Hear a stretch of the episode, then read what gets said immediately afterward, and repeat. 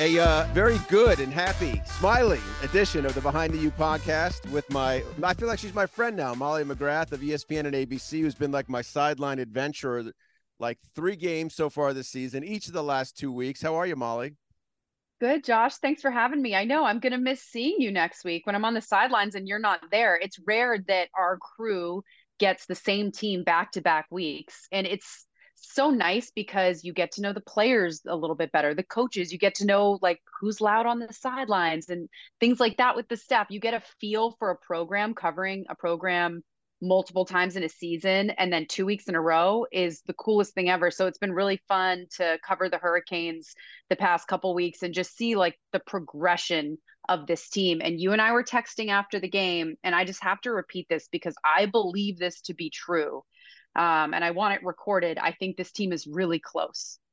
And, you know, I, I think it was Mike Norvell who said this about Florida State a couple years ago. It's first you lose big and then you lose small and then you win small and then you win big and you're dominant and i feel like right now miami is at the point where you haven't even lost big you're kind of losing small. You're in a lot of tight games a lot of close games that you could win could have beaten florida state took them down to the wire could have beaten louisville. You know if you had a, a healthy quarterback and some different pieces on offense i think that this team can be really really special. So i'm excited for what's ahead for the hurricanes. Well, uh, Molly, I don't know how you did this, but we lost big last year. You buy, I didn't see you at all last year, so I don't know how you you must have had some in with the scheduling person on the talent side of ESPN.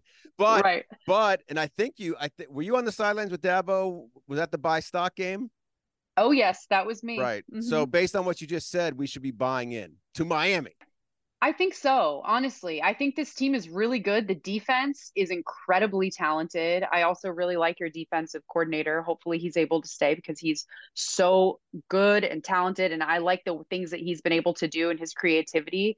And the offense, I think, has been severely hampered by Tyler Van Dyke's health and the fact that he's not fully healthy. And I think that that's really hurt him. It's hurt his confidence. But you have all the pieces. This team is almost there. I have a feeling I'm going to be seeing you guys a lot next season because there are a lot of winnable games for you. Good, good. So you just said something. Um, this is probably going to be less Miami, more just the profession. I mean, it's all interesting, but I do Miami all the time. So we'll, yeah. we'll, we'll swap sideline stories. But you actually already said something that caught my attention. And I have my intern, which you met this week. And I have done this every year, especially when there's coaching changes, which is stake out the guys who are loud talkers on the sidelines.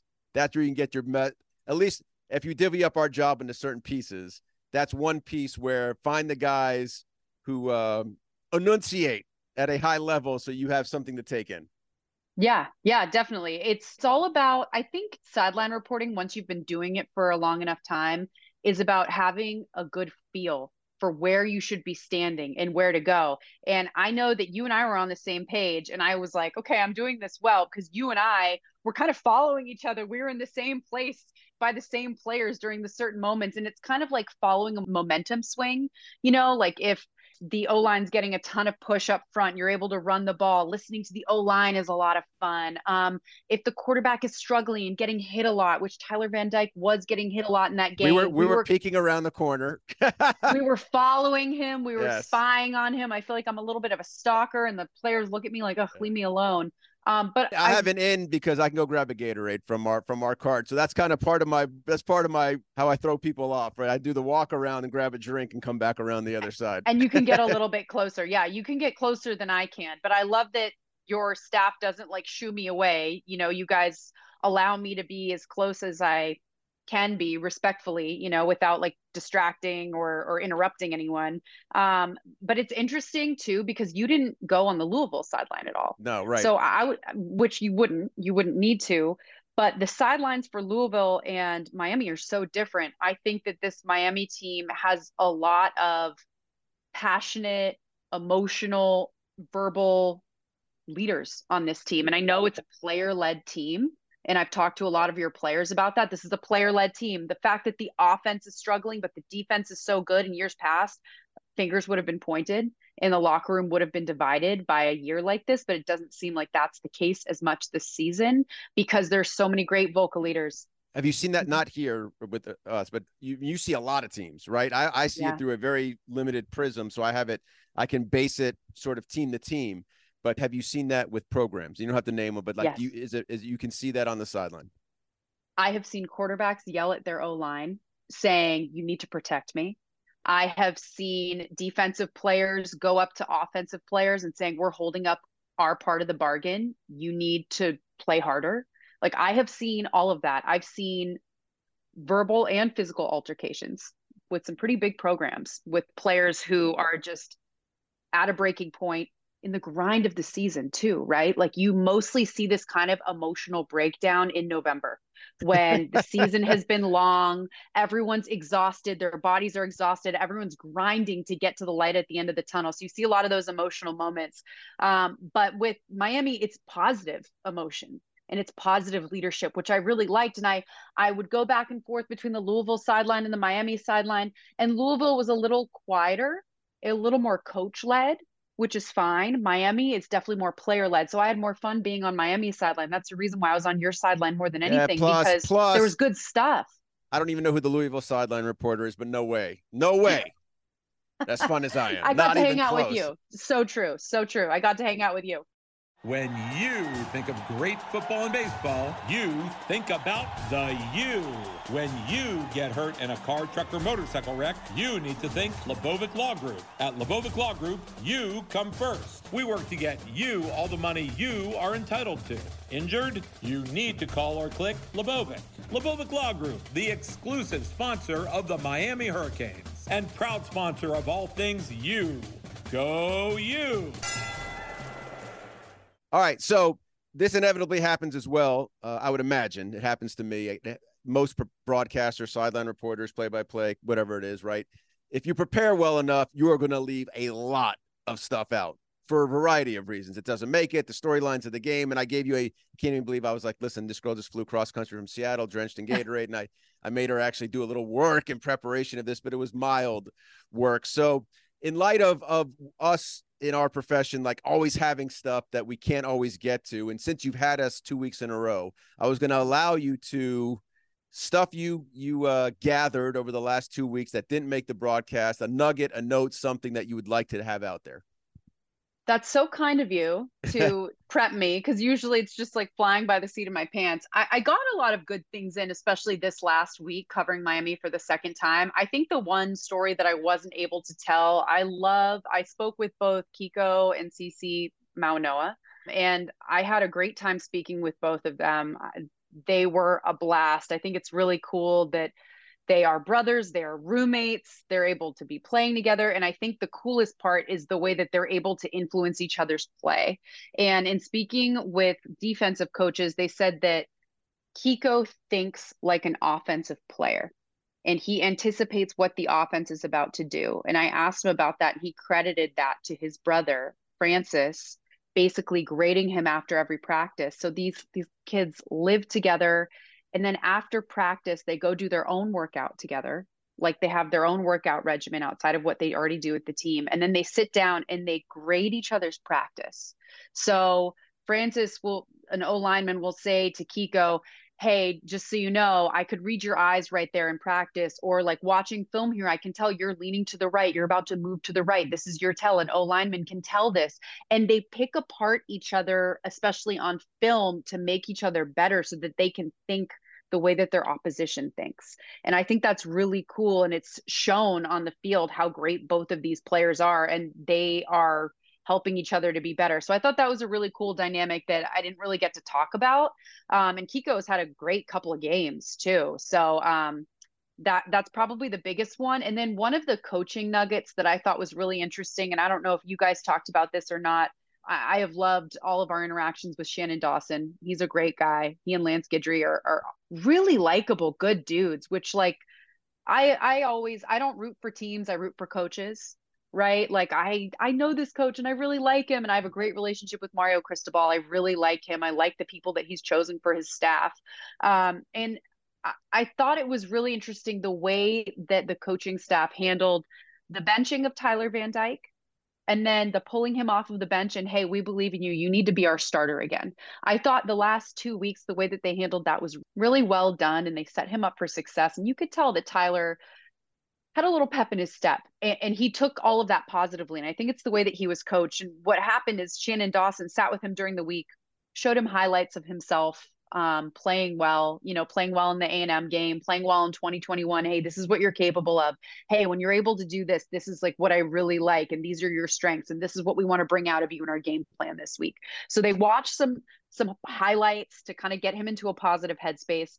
And then they had a really honest conversation where Shannon Dawson said, I want to go through our entire playbook and I want you to redline everything that you don't think that you are great at if you're not really good at this, if you don't like this in our scheme, we're getting rid of it. And I was surprised they hadn't done that earlier in the season, but I think it's because Tyler Van Dyke has had, I think it's been three different offensive coordinators in his time at Miami. Yep. And so he's used to hearing, this is what you're going to do, go do it. Here's the play, go. And so he's been a yes man his entire career at Miami. Just, yeah, I'll do it. Let's go.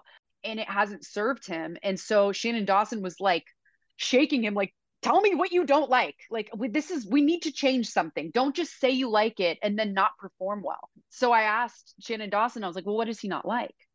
You know what did you take out? And he said the biggest thing is with some of the plays there's always an option for him to run with the ball. And it's like okay here are your options this this or run with the ball here. And there's always a gray area for tyler to be able to do what he wants to do with the play. And Tyler said, I don't like the gray area. I want it black or I want it white.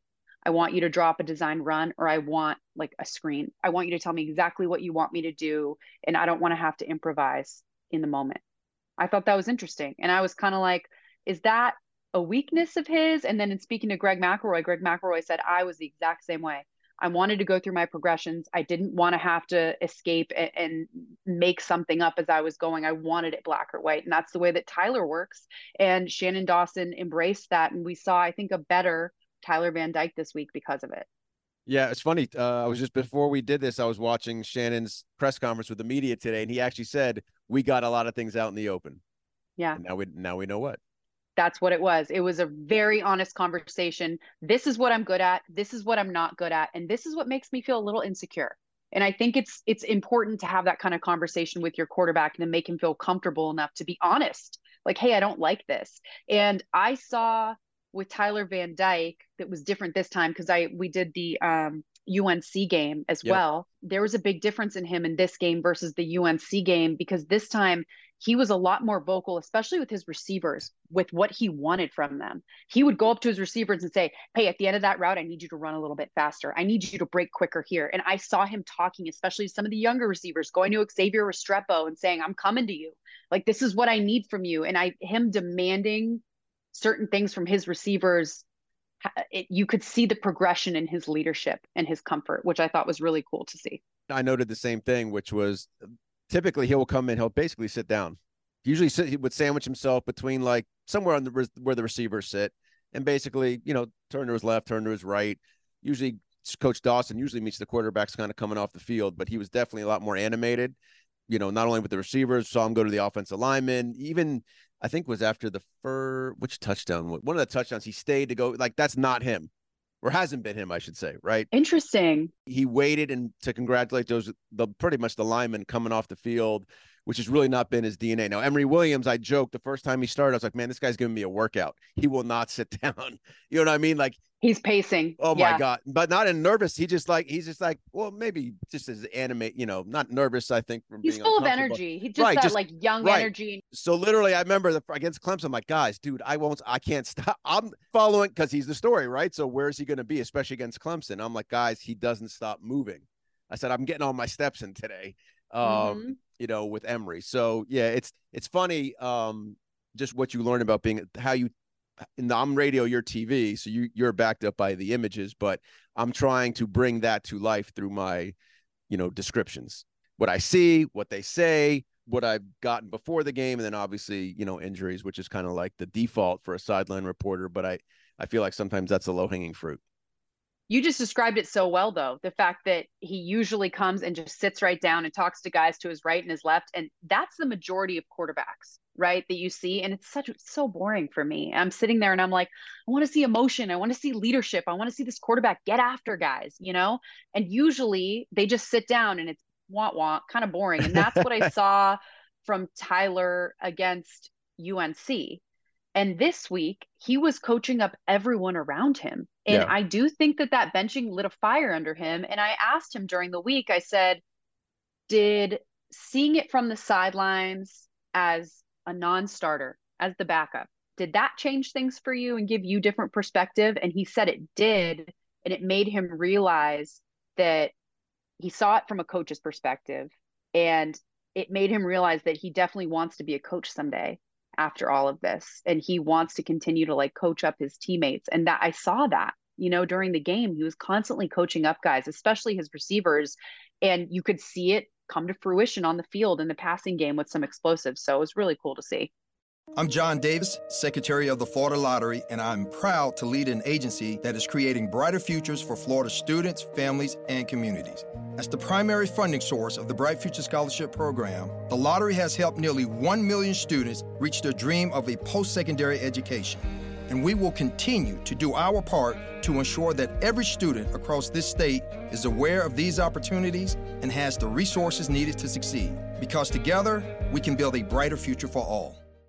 All right. Well, this is fun, but let's get into this. Is this is kind of be fun for me, and then hopefully it's fun for the audience. So, inside of your job, as you've grown in this, or as you've grown into being an experienced sideline reporter, how do you see your job, right? Like in terms of what you're bringing to the broadcast, and now along these lines, the storylines you look for, uh, mm-hmm. what you're digging for. Because I imagine you get into a meeting with Sean and Greg, let's say this year, Greg McElroy, Sean McDonough, like they're everyone sort of wants to pull out what they need for the game. So true. Yeah. How do you sort of all complement each other and work together? And also, I'm sure you have a very clear vision about the things you think you can bring to the table to enhance the broadcast. Okay. So to start, it's so funny that you talk about the production meetings with Sean and Greg because we are all looking for different things, but it all comes together into this cohesive theme and storyline. Sean wants to know the background. He wants to know who did this coach coach under in the coaching tree? And where is this kid from? And what does his mom do for a living? And what's he majoring in? And what are his grades like? That's what sean wants to know because he wants to humanize these people and be able to talk about them as if he knows them in the broadcast. It's what makes him such a great storyteller. Greg is getting into the nitty gritty with like x's and o's. He's talking to the quarterback about their mechanics and their footwork and you know that kind of stuff especially from a quarterback side. And you're like excuse me can i can, uh, come on let's get I'm like, can I get a word in? No, I'm just joking. So what I do in those meetings, it's really funny, Josh, because in the beginning of my career, I would go into those production meetings with like a bunch of notes and a bunch of questions. And I would be like, okay, I'm going to ask about this, this, and this. But now I listen. I listen. And at the very end, I always follow up on the the things that are left not followed up on. Like if a coach gave us, he dangled a carrot, I grab that carrot and I say, What did you mean by that? Can you give me an example of this? You say that he's a great leader. Can you tell me a story about him? That, you know, th- those are the kind of right. follow ups that I ask. So in those coaches' meetings, I always, my favorite thing to do is to ask follow ups rather than to come in with my own prepared questions. I think that's the most valuable thing I can do because I'm a good listener in that sense. And then I do always ask certain things, like if I haven't covered a team before, I'll ask, who was your most vocal leader? Last week's loss, who did that upset the most? Like that kind of stuff is good to know for the sidelines because then you know, hey, that loss really hurt Matt Lee. And he is so emotional and he is angry, you know, that they weren't able to come away with the win. So I'm going to pay more attention to him during this game because he's emotional and he's invested and that's a part of a storyline. You got a fairly calm Matt Lee this week. right. I did. I did. I did have. There were a couple, there was a game or two earlier this year where he he was that descriptive. I will say I've that. Seen that. But it's good to know those things, right? Because you got to know. You need to know what to look for. But I see him every game. You uh mm-hmm. you're coming in and out. Yeah, exactly. So so that's like we all look for different things in the production meeting, but for me, the most value that I can add to the broadcast is by being the eyes and ears on the sidelines. And if there's a story during the week that we have, Sean will tell it better than anyone. Sean McDonough is a Hall of Fame broadcaster. He should tell the story. I'm not going to tell some story that he could tell. So I go into the game with themes in mind, with a couple different breaking news items or things on players' health, things about how their body is feeling. I go into a game with that kind of stuff and then I just react and I act off of instinct and try to listen into the bench area to try to get the best information that I can get. That and like injury updates and things like that. That's the most value that I can add is something that Sean and Greg will never see or know unless I'm the one telling it to them. You know, that's changed over the course of my career. In the beginning of my career, I would go into a game and I would be like, these are my like five stories I love, and I want to tell these stories about these players. Now I have a couple of those to fall back on just in case, but I know that my real value is the fact that I'm the one, the only one on the field for that broadcast. So I really try to pull from that. Sometimes I don't have prepared stories so that I'm grinding and hustling to try to get as much information from the sidelines as I can. Um, and I feel like when you do that, it frees you up to listen more and to get better information from the bench area. Change the trajectory of your career or find your new passion. Both are possible at the University of Miami's Division of Continuing and International Education. The division offers over 50 courses with online and hybrid options for on the go professionals and busy parents. Visit miami.edu slash DCIE to learn more or call our enrollment advisors at 305 284 4000 to discover which course is right for you. Now, do you ever get uh, any sense of because every game's different, right? I mean, mm-hmm. you got some games I am not can only speak for myself, right? But I would imagine, right? There's some games where, man, there's like a flow and you're on and it's coming and it's just like it all works together, right? And then there's some games you're like, I don't think I've said a word in like, I don't know. I said one hit this, you know, not that I care, yeah. not that I have to get to a number, but sometimes it's like, hey, lock, like focus for a second. Like, are you missing anything? Or, but sometimes there's like, you know, this, right? You could be, you could have the, mo- the greatest sense of the animated on the sideline and it's just not there for a game. Some games are choppy. Some games have a lot of like official reviews and things. Some games have a ton of tempo and I'm not able to get in. Um, there are definitely games like that that are frustrating and it makes me hungrier to try to find something good from the sidelines. There are also some games where my instincts are off and I'll like go to the Louisville sideline, and then Tyler Van Dyke gets up off the field and he's kind of limping, and then I have to book it back, and I feel like I've missed something, you know? So it's just, I think a part of sideline reporting is being in the right place at the right time. And sometimes when I don't, I'm not able to get good stuff from the bench area. I'm like, maybe I'm in the wrong place. I need to go switch up, you know, my my mojo and like go to somewhere else and listen to a different group. Guidry last week was hollering at something, and I was by Jason Taylor because he's a loud talker. He was talking to the like the safeties, and I'm like, oh crap, right? And then I got over there, and I kind of like it was just the tail end of it, so I was like, all right, missed that. So and you're um, such you're a bummer like, when you know you oh, missed oh, it, when you oh, know you missed something. Worst. It's like, oh, I just missed a really cool moment, or like you see a player from afar screaming at his teammates and getting really emotional and you run up to try to get it and then it's the moment's over or are you doing are you dodging and peek because like sometimes you got to like get through the players to the coach you know the some coaches are face talkers, some coaches are back. You know what I mean? Like there's like I can't use that guy. He's just of no help to me because I'll never hear a word he says. And you're just always and actually for me, for you guys, I got to make sure I don't get run over by your truck. Because you're I always, know. You got... there's always so many moving parts on the sidelines and you have to keep your head on a swivel. And for yeah. you, I can imagine it's probably pretty cool covering a team and knowing the personalities, knowing that Jason Taylor is a loud talker and knowing that like you can get like different things like that, knowing the personnel. That's why covering a team a couple weeks in a row really helps. Right. It because helps, right? You get a good clear clear sense of what's going to work feel, for you. Yeah. A, you get a feel of what the bench area is like. And a lot of a lot of it, yeah, sure. I know I get a feel for what they're going to play like. That's fine, but most people don't know you and I don't just stand at the line of scrimmage and watch the game. We're standing behind the bench area listening in while the offense is on the field. I'm grinding trying to listen to what the defense is saying to each other. My friends who are this is a very localized deal, right? My friends who are Canes fans after the game, you know, text messages, good or bad, whatever it is. And I'm like, I probably missed half of it in the moment, right? Like, because that's not my job, really. My job really yeah. isn't to watch the game. My job is to do what you said. So it's if the offense is on the field, sometimes I'm behind the uh, defensive bench. Mm-hmm. Right. Or no, if the offense is on the field, I'll be standing behind the offensive bench, you know, waiting for them to come up. You know what I'm saying? Like we watch the game from a different, a completely different perspective. Like I'm defense is on the field. I'm going to make sure, even if it's on the other side of the field, that I'm at the defensive bench. So as they're coming back, I can hopefully find something from the moment the series ends to whenever they go back on the field.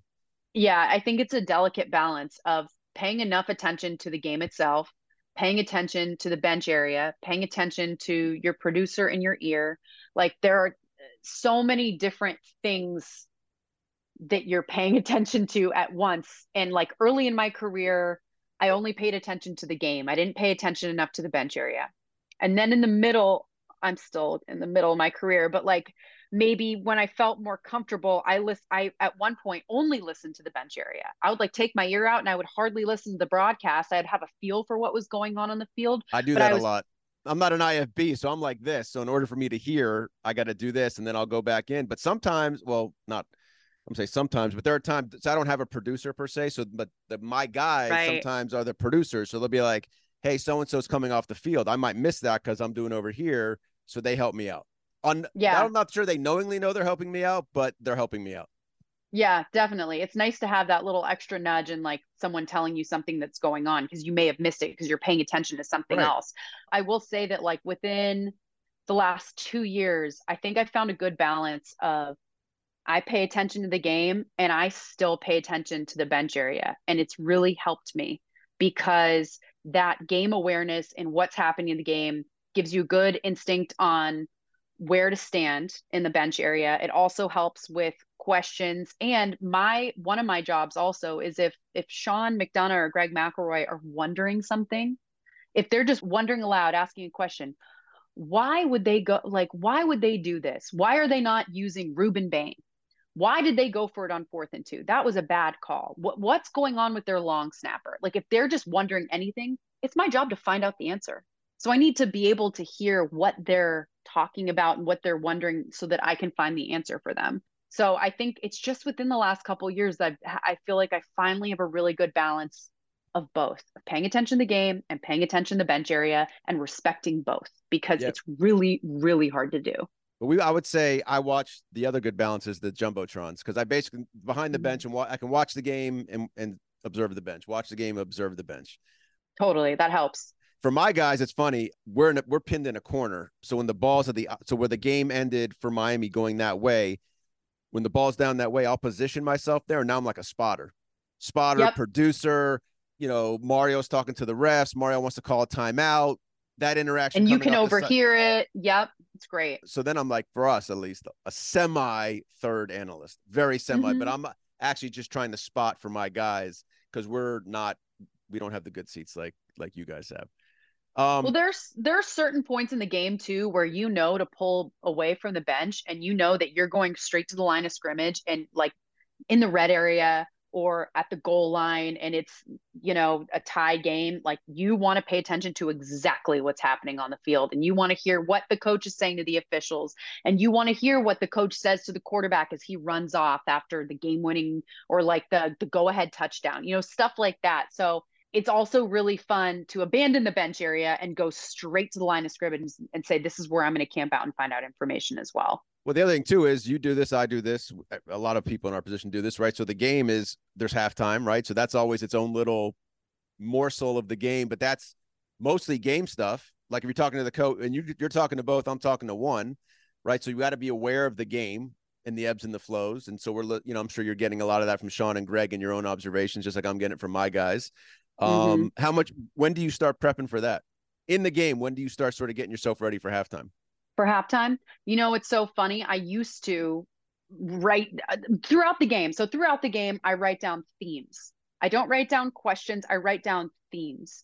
Like the theme for Louisville in the second half, like I when I was writing down themes, was utilizing their tight ends more in the passing game um you know like the, their creativity on offense so i'll just write bullet points of themes creativity on offense run defense like just stuff like that so i start to write down themes and then probably a minute or two before halftime i will formulate in my head and maybe write down a question that coincides with that.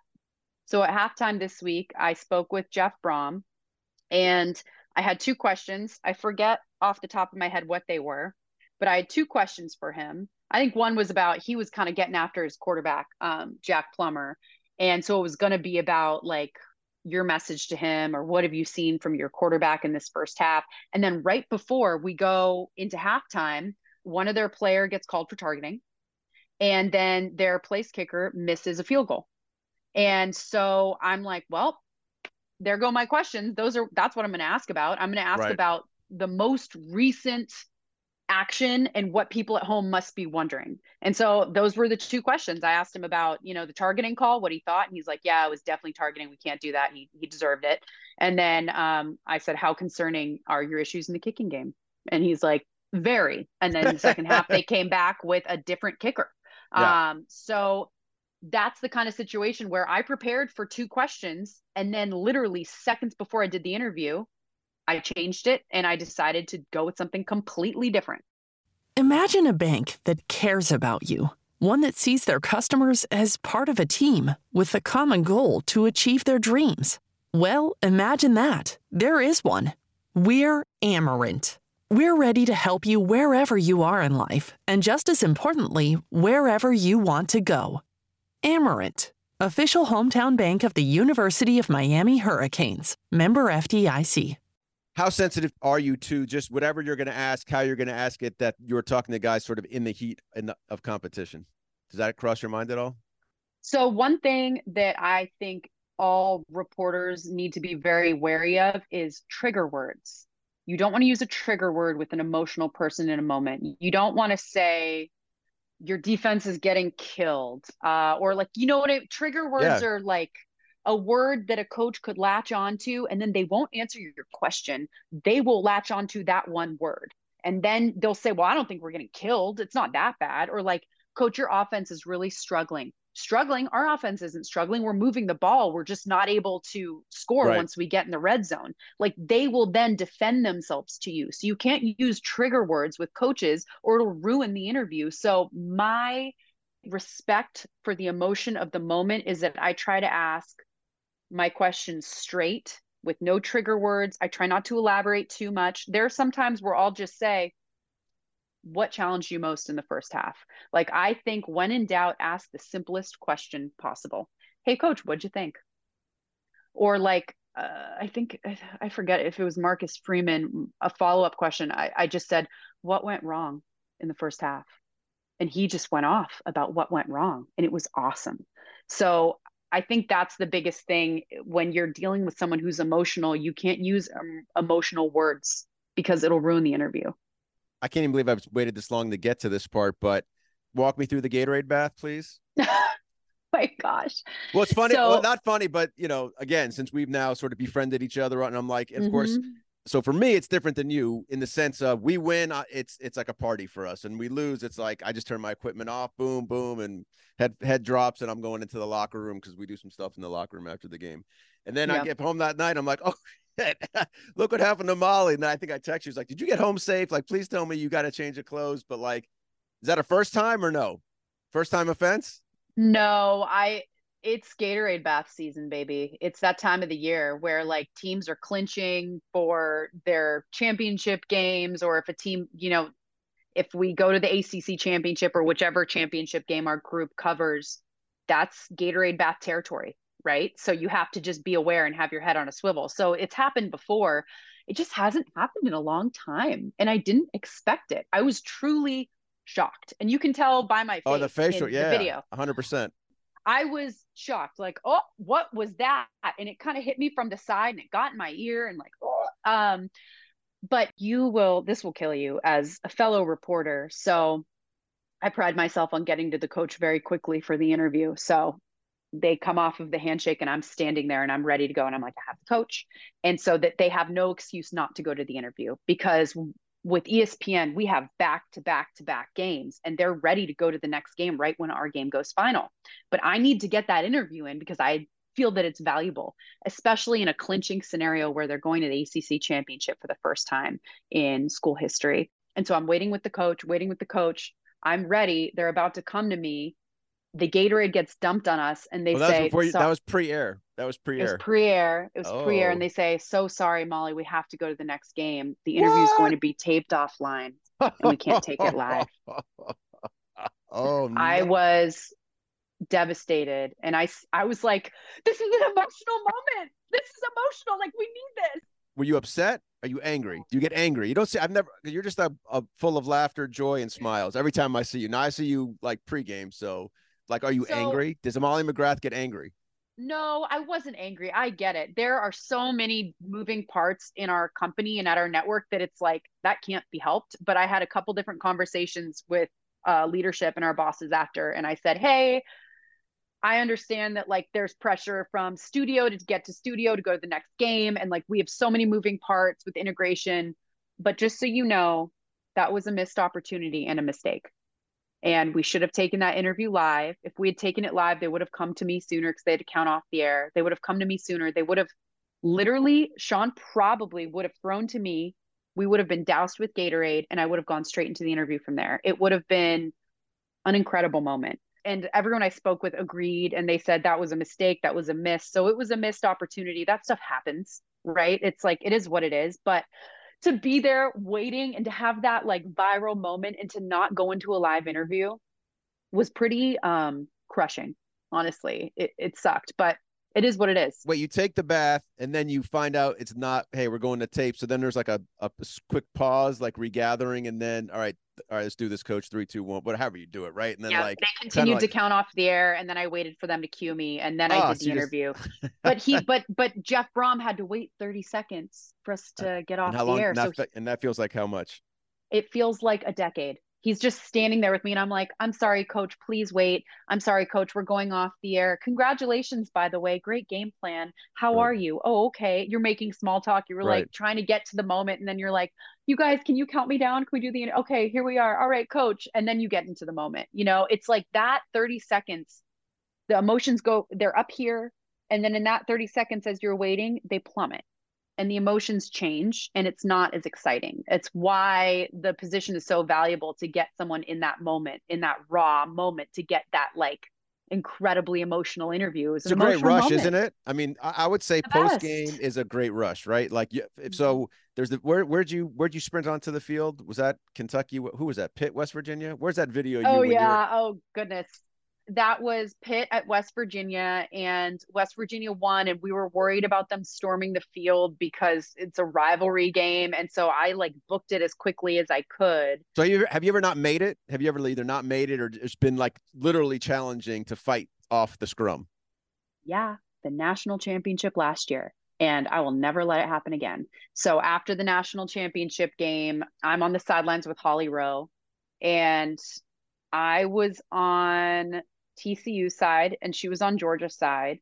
And she said, you know, I'm on Georgia side. So she kind of got first pick of like who she would want to interview right after the game. And she said, well, this is Stetson Bennett's last game in a Georgia uniform. I'm going to interview Stetson Bennett. And I was like, okay, I'm this second interview. I'm interviewing Kirby Smart. I'm not going to make Kirby Smart wait 90 seconds while Holly interviews Stetson. So I'm just going to stay near him and then grab him and do the interview the second they come to me. And for the life of me, I couldn't find him. He was nowhere to be found. I'm on the field. I look, his wife is next to me, and I go, Where's Kirby? And she's like, I don't know. And I'm like, You guys, I can't find Kirby. I don't know where he went. And I think I haven't confirmed this with him, but I think he went into the locker room to follow uh, TCU's quarterback to to like congratulate him and i think to go like to be a great sport and to like congratulate the tcu people and, and all of that like he went into the tcu locker room area so he was off the field. He like right after the game kind of ran off the field. So did you pivot? It was complete chaos. I was so stressed and then i saw him come out of the tunnel and i sprinted towards him and i was like i finally have him. Luckily with the national championship it was a situation where they're on the air with all the pomp and circumstance. And so it's not like we have a hard out, right? They're just like talking and going over the game and going over the quotes and the emotions and showing a lot of pictures and images. And so I had time to scramble to find Kirby Smart, but for a good, I don't know, it felt like 30 minutes, but it was probably three minutes. I couldn't find him for the life of me. And it was really, really stressful. So, my goal after every game now is that the coach turns around off the handshake and I'm standing there and he cannot escape me. That's my goal because I'm not missing another coach interview. Join us at Gulfstream Park this spring with live action Thursday through Sunday. Enjoy entertainment outdoors at the Carousel Club or feast in Ten Palms. Not hungry? Visit our many on site shopping locations from fashion stores to home furnishings. For schedules, reservations, and tickets, visit GulfstreamPark.com. So uh, you'll appreciate this. Mark Fletcher, I think that was the Clemson game overtime. So I grab him after because I am mindful for you guys. So like I try not, I'm not doing. We do the coach. We get we get our coach anyway. So I'm not. But sometimes you get a player. I'm like, man, if I grab the player that TV wants, that's a bad look. I don't want to be that person, right? So I kind of mm-hmm. let it go and then see who filters out. But again, remember, well, you don't need to remember, but for our people that are listening, right? It's 80, 300 pound people and us, and we're going against the tide usually right? Oh, Trying yeah. to find somebody. So, anyways, I finally get a hold of Mark Fletcher. Now, Mark Fletcher that week leading up to Clemson was, don't say death, very sick. Let's say very sick. So in the middle of the, and he kind of looked that way on the sideline. I was kind of noticing like something was whatever, but who knows? I don't like to I don't like to make things up either, right? So it's like I don't know exactly what's going on. I'll just keep my mouth shut because I don't want to, or I'll say maybe I from the looks of it, but I'm never gonna say like I think he's sick and then he's not. Yeah, definitely. Yeah. You don't want to assume. Totally. But he was sick. So after the game, I'm on the field. He's got his arm around me. You know, we're doing the interview. And he starts having like this hellacious coughing attack. And I'm like, oh, you know, I'm like, whoa. And he, but he backs up too. Was this live? Yeah, live on there. Yeah. He backs up too. So I don't oh, know if oh, he's oh, like, man. he's going to throw up. He's just sick. I don't know if it's breathing. I don't know what's going on. And then afterwards, he goes, look, man, after the interview, I said, hey, everything okay? He goes, yeah, man, I was really sick all week. I just didn't want to get you sick. I'm like, well, thank Crazy. you very much. And then I call my wife and I go, get ready. I'm gonna be deathly sick this week, and nothing get, ever. Get the vitamin C out. Did you get sick? no, I did oh, not. Good. But I was pumping oh, all kinds of vitamins into my body that week. But I was like, that's very oh. thoughtful of you, buddy. I appreciate that. Yeah, yeah, you definitely get like very close after those games and those scrums and players are excited and there's like spit flying and coughing and I don't know what I would do if someone had a cough attack in the middle of an interview. I think I would like try to pivot to someone else. I like that would be so so, so awkward, especially on on live. But we're on the radio, so I can I can walk through that a little bit differently. But yeah, so last yeah. thing, see, you're you live in Seattle, right? I do. The plane is a place uh, is a place of preparation. It is. Uh, most of my flights, I think, pretty much every week this season, other than maybe one week, all my flights are over four hours it's a grind, but I do a ton of prep. I do a ton of prep at home during the week, but I set things aside for the plane. And so I make sure that I have my plane Which prep. is what? Um so uh, during the week I I create my depth charts, I watch film, I go through like stats and then I prep for interviews with players. I talk to players one on one on my own and I have all of the notes. I, I, type out what the player is saying verbatim while I'm interviewing them. And so I go through all of those verbatim notes on the plane and I put them into categories and themes. And then I have a story from that. Um, and so I go through all of my extensive quotes throughout the week on the plane, weed through what I think is interesting, what's not worth it, read through it all, kind of memorize it so that I can use it in any situation in the game. Um, so, like, my time on the plane is for organizing my quotes and, and writing my stories essentially. And then for you, uh, in your production meetings, are you not not fighting like literally, but like, hey, this is what I wanted. Like, here's some things I want to weave in if the opportunity presents itself. Is that part of your production meetings, or you, or based on what you said before? Is it kind of like, no, I've kind of changed how I do things, so I'll pick and choose when we get to the game and things are developing in the moment. I tell them a couple things. I'll say, hey, here's a couple things that I think are really interesting, and this is where I can add value. Like this week is a lot of injury stuff. I said, um, you know, I have great information from Tyler Van Dyke on what's going on with his leg. Um, so I can I can add to that if we want to have a conversation. And then with Louisville's players, Jamari Thrash, their lead receiver, talked to me and only me about a hand injury that he was struggling with. Um, and their running back Jawhar Jordan talked to me about a knee injury that he had that he felt like was still hampering him. So I told the guys, hey, this is I think this is valuable. We have to get this in the broadcast at some point so I can add on this. And then I'll say, you know, also I'm going to be paying a ton of attention to Tyler Van Dyke and like his emotions in this game and da da da. So I give them a an idea of what I'm thinking of. And there are times during commercial breaks where I can hear Sean McDonough and he'll say, Hey, we need to get that Tyler Van Dyke injury thing in. Like that is important. Let's go to Molly soon. And so it's good because it pays off and they listen to it and they remember it and then they're able to help me tell that story on the air. It's good when your team is uh, united. It is. It is. It's it's really great. And it takes a while to get there. You have to it's like chemistry and the ebbs and flows of that kind of relationship within a broadcast. But our group is in a good place right now where we're able to do that uh, a little more seamlessly. I missed the out, Molly. I'm sorry. I told you I'd have you out of here a few minutes ago. I know you're you're a mother and a wife, as mm-hmm. more importantly than a sideline reporter. So thank you. Mm-hmm. I appreciate you doing this. And uh, I don't know when I'll see you again, but I hope sometime soon. Yeah, hopefully our paths cross soon, especially if what I predicted, if you guys are correct are winning soon and and soon meaning next year, then I'll be seeing a lot of you.